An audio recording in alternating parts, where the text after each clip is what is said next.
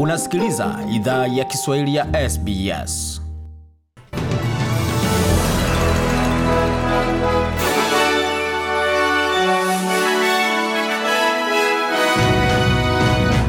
Wasikiliza idhaa ya Kiswahili ya SBS na hii hapa ni taarifa kamili ya habari ambayo tumeandalia kutoka studio zetu za SBS Radio. Mkutano wa dharura wa kamati ya usalama wa taifa wa Australia utafanywa kesho Jumatatu tarehe 28 Juni kujadili milipuko ya COVID-19. Taifa linakabiliana na moja ya vizuizi pana zaidi tangu mwanzo wa janga hili mwaka jana. Mji wa Darwin na maeneo karibu yameingia katika vizuizi vya masaa 48 baada ya kesi tano mpya kuungwa na mgodi wa katikati ya Australia, wakati idadi kamili ya visa jimboni New South Wales imepita mia na kumi baada ya maeneo pana ya Sydney na sehemu zingine kuingizwa katika vizuizi vya muda wa siku kumi na nne. Angela Webster ni profesa wa magonjwa ambukizi katika chuo cha Sydney. Amesema anatumai vizuizi vya Sydney vitakuwa na ushawishi kwa wanaosita kupokea chanjo.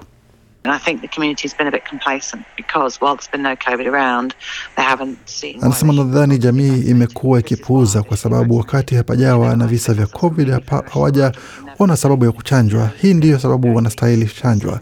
Hatuwezi jitenga kwa ukamilifu kutoka kwa sehemu zingine za dunia. Hatuwezi dhibiti vitu tuliju, tulikuwa tukutakiwa na uvujaji unaoendelea. Bila shaka kuna mahitaji ya watu wengi iwezekanavyo kuchanjwa. Australia imetoa dozi za chanjo takriban milioni saba laki tatu elfu ishirini na sita mia tatu na ishirini ambazo ni asilimia tatu ya watu wazima katika umma. Na kiongozi wa jimbo la magharibi Australia Mark McGowan amesema kwamba vizuizi vinaweza tangazwa jimboni humo katika siku zijazo, wakati milipuko ya coronavirus inaendelea kusambaa kote nchini. Mahitaji ya karantini ya siku kumi na nne yamewekwa kwa kila mtu anayewasili kutoka wilaya ya kaskazini Australian Capital Territory ama ACT kwa ufupi, na Queensland. Vizuizi vya COVID-19 vitajumuisha uvaaji wa barakoa katika mji wa Perth na kanda ya Peel kwa siku tatu zijazo baada ya mwanamke mmoja aliyerejea jumbani humo kutoka Sydney kupatwa na coronavirus. Bwana Magawan amesema mamlaka wanafuatilia maendeleo hayo kwa karibu na I know these immediate changes will cause significant disruption for many people. Nasema najua kwamba kama hili linaendelea kuwa baya katika masaa na siku zijazo, hatuna sita kuweka vizuizi vya ziada pamoja na makatazo yakihitajika, ila makatazo ya na vizuizi si mkakati wa muda mrefu, ni chanjo, na ndio sababu tunastahili endelea kuongeza juhudi za chanjo, Bwana Magawan alisisitiza na serikali ya jimbo ya kusini ya Australia imesema kwamba inachukua uamuzi thabiti kuzuia usambaaji wa COVID-19 kwa kufunga mipaka yake na Queensland, magharibi Australia, wilaya kaskazini na Australian Capital Territory mara moja. Ni wakaji tu wa kusini Australia na wasafiri muhimu ndio watakaoruhusiwa kuingia katika jimbo la kusini Australia kutoka maeneo hayo. Wakaji wa New South Wales wanaendelea kupigwa marufuku kuingia jimboni humo, na wakaji wa Victoria kwa sasa watahitaji kufanyiwa vipimo vya virusi hivyo siku ya kwanza wanapowasili jimboni humo. Kiongozi wa jimbo hilo Stephen Marshall amesema kwamba serikali yake inazingatia uwekezaji ama kwa mradhi uwezekano wa mageuzi kwa sheria ndani ya jimbo lake, na tangazo maalum linatarajiwa kesho Jumatatu tarehe 28 Juni.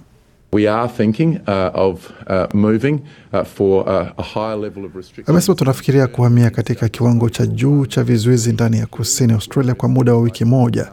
Hii inaweza shughulikia vitu kama idadi ya watu katika mikusanyiko nyumbani, mipangilio ya wingi wa watu uvaaji wa barakoa hususan katika huduma ya wazee na pia katika sehemu zingine ambako kunaweza kuwa sehemu zenye udhaifu.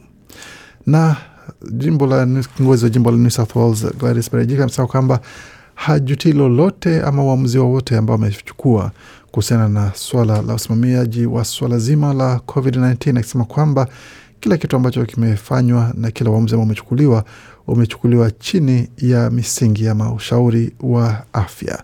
Amesema kwamba kwa jibu maswali dhidi yake ambayo alisema kwamba kwa nini maswala ya kufunga nchi ama kwa mradhi kufunga jimbo ilikuwa ni kushawishiwa kwa masuala ya kisiasa, kwa sababu ya nia yake ya kuhakikisha kwamba New South Wales na uchumi wa New South Wales unaendelea kubakia wazi licha ya kuwa na mzigo kwa watu pamoja na vizuizi. Huyu hapa akizungumza na baadhi ya waandishi wa habari. When you're making a major decision to lock down millions of people, millions and millions Amesema unapofanya uamuzi wa kuweza kuweka vizuizi dhidi ya mamilioni ya watu unastahili kuakisha kwamba kila kitu kinafanywa kwa misingi ya ushauri wa afya na si kwa sababu unataka kuwa na kesi sufuri kila siku. Tunahakikisha kwamba ushauri wa wetu unasawazishwa na ushauri wa kiafya, hali ambayo inatupa uhakika kwamba wakazi wetu na raia wetu wana taarifa ambazo zinastahili, na bila shaka inakuwa ni maamuzi makubwa sana na maamuzi ambayo hatuchukui kwa wepesi sana, kwa sababu tumefungia watu mamilioni ya watu katika suala hili ambayo ni kwa misingi ya ushauri wa kiafya. Kwa sasa jimbo la Wales lina kesi mpya thelathini ambazo zimepatwa katika jamii na mengi yakiwa naungwa na mlipuko katika eneo la Bonda ambapo kwa sasa imefikia watu mia na kumi ambao wamefungiwa na kusababishwa kupata virusi hivyo. Tukielekea katika taarifa zingine ambazo tumeandalia ni kwamba Polisi Ujerumani wanaendelea kuchunguza shambulizi la kisu ambapo uchunguzi wa polisi kuhusu shambulizi hatari la kisu katika mji wa kusini mwa Ujerumani wa Wolfsburg umetoa matokeo ya mwanzo, wakati umma ukiendelea kukumbwa na mshtuko. Uchunguzi wa polisi kuhusu shambulizi hilo la hatari linatazama kwamba hali imekuwa na tata na watu watatu waliuawa katika duka moja katikati mwa mji wa Wolfsburg Ijumaa na wote walikuwa wanawake. Polisi wamesema kwamba katika kikao cha waandishi wa habari Sita kati ya watu saba waliojeruhiwa pia walikuwa wanawake, mmoja akiwa kijana wa kiume. Polisi imesema haijawa wazi kama mtuhumiwa wa shambulizi hilo, mhamiaji mwenye umri wa miaka 24, aliwalenga wanawake kwa makusudi au kama ilikuwa kwa bahati mbaya. Mara tu kabla ya shambulizi hilo, mshambuliaji huyo aliomba visu dukani humo, kisha akachukua kimoja na kumchoma muuzaji na kumjeruhi vibaya, kisha akawaua wanawake wawili wengine dukani hapo kabla ya kuwashambulia watu katika benki iliyokuwa karibu ya hapo. Barani Afrika, rais wa Tanzania Samia Suluhu Hassan amesema Jumaa wimbi la tatu la maambukizi ya virusi vya korona limeikumba taifa na kwamba wagonjwa wa COVID-19 wapo. Rais amewaomba viongozi wa dini kuwakumbusha waumini kuhusu umuhimu wa kujikinga na ugonjwa huo ili taifa liweze kujiepusha na vifo vya makundi makundi. Samia amesema kwamba amezungumza hayo mkoani Dar es Salaam alipokutana na viongozi wa baraza la maaskofu wa kanisa Katoliki nchini TEC. Rais ametumia nafasi hiyo pia kuwaomba viongozi wa dini nchini kutoa elimu ya kujikinga kwa waumini wao, ikiwemo kusisitiza wachukue tahadhari na kufuata ushauri unaotolewa na wataalam wa afya. Tukiendelea na taarifa ambazo tunaendelea kwa sasa, tuingia moja kwa moja katika taarifa za michezo kwa sasa, tukianzia katika mchezo wa tenis ambapo Mwaustralia Alex de Minaur ameweza kujishindia tuzo lake la tano katika mchezo wake wa tenis baada ya kutoka nyuma kwa mchezo ambao alikuwa anapoteza seti nne kwa sita lakini seti ya pili akashinda sita nne na ya tano kwa mradhi na seti ya tatu ambayo pia ilikuwa ya kuamua mshindi akapata ushindi wa seti zikiwa ni saba sita dhidi ya Muitaliano Lorenzo Sonego katika michuano ya kimataifa ya Eastbourne ambapo Bidemino amepata ushindi wake kwa mara ya tano katika mchezo wake huo wa mchezo wa tenis. Tukitazama taarifa zingine katika mchezo wa AFL kwa sasa, michuano ambayo imefanyika hii leo na matokeo yake ni kwamba Carlton imepata ushindi wa alama themanini na tatu kwa Adelaide ikipata alama sabini na tatu West Coast wamepata alama 43. Vilevile Bulldogs wakapata ushindi wa alama 98. Giants, GWS Giants wakapata kichapo dhidi ya Hawthorn, Hawthorn wakiwa na 90, GWS Giants sabini na mbili. Na katika mechi ambayo imekuwa mapema hii leo kati ya New South Wales dhidi ya tukitazama dhidi ya timu ya Queensland ilikuwa ni State of Origin, Queensland dhidi ya New South Wales. Matokeo yalikuwa ni kama yafuatayo, hali ikiwa ni amshike mshike kabisa, na mechi ambayo ilikuwa natazamiwa kwamba New South Wales huenda ikajipatia ushindi baada ya miaka ya kupata kichapo ama vichapo kutoka kwa vijana hao wa Queensland. Hata hivyo hali ilikuwa ni tofauti kabisa na matarajio ya vijana wa Queensland ambapo wamepata kichapo kwa alama zikiwa ni 26 kwa sufuri katika miaka kadhaa ambapo New South Wales ijapata ushindi katika mchezo huo. Tukitazama mengine ambayo amejiri katika ulimwengu wa michezo ni katika michuano ya Euro ambapo Denmark imepata ushindi wake, ukiendelea na taarifa nzuri ya ushindi katika michuano ya Euro 2020 ambapo waliwacharaza vijana wa Wales magoli manne kwa sufuri mjini Amsterdam, Uholanzi. Mwalimu na pia wa timu ya, Holland, ya Denmark alisifia vijana wake na jinsi walivyocheza na vilevile mashabiki nao walikuwa nayo kusema baada ya michuano hayo.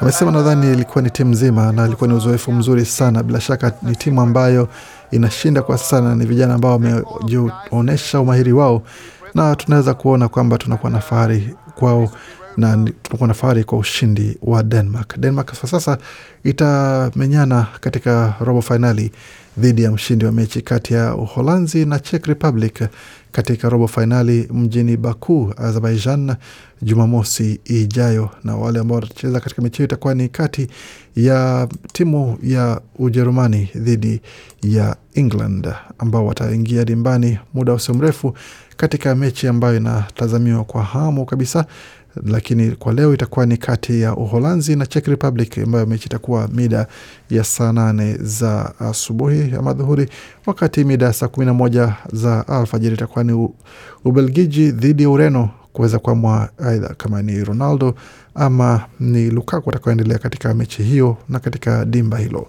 Na Italy imepata ushindi wa goli mbili kwa moja dhidi ya Austria katika mechi ambayo ililazimishwa kuingia katika dakika za nyongeza.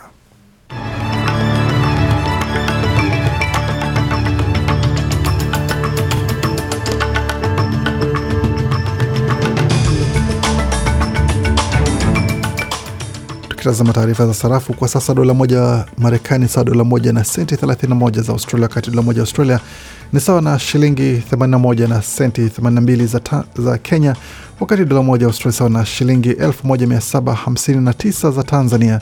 Dola moja ya Australia kwa sawa na faranga 747 za Rwanda, wakati dola moja ya Australia kwa sawa na faranga 1507 na senti 41 za Jamhuri ya Kidemokrasia ya Kongo. Dola moja ya Australia ikiwa sawa na faranga 1494 za Burundi na dola moja ya Australia sawa na shilingi 2698 za Uganda. Katika utabiri wa hali ya hewa mjini Sydney kwa sasa nyuzi joto ni 10 9, Melbourne zikiwa ni 9.3, Brisbane 12, Perth 12.9, Adelaide 13.4, Hobart 6.8, Canberra kwa sasa ni 8, kumradhi ni 1.8, nyuzi joto 1.8, wakati Darwin kwa sasa nyuzi joto ni 22.6. Kufikia hapo ni mwisho taarifa habari ambayo tumeandalia.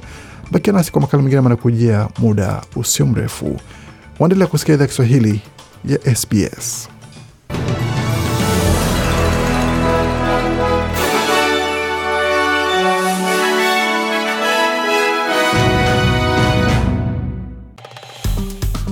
Penda, shiriki, toa maoni, fuatilia idhaa ya Kiswahili ya SBS kwenye Facebook.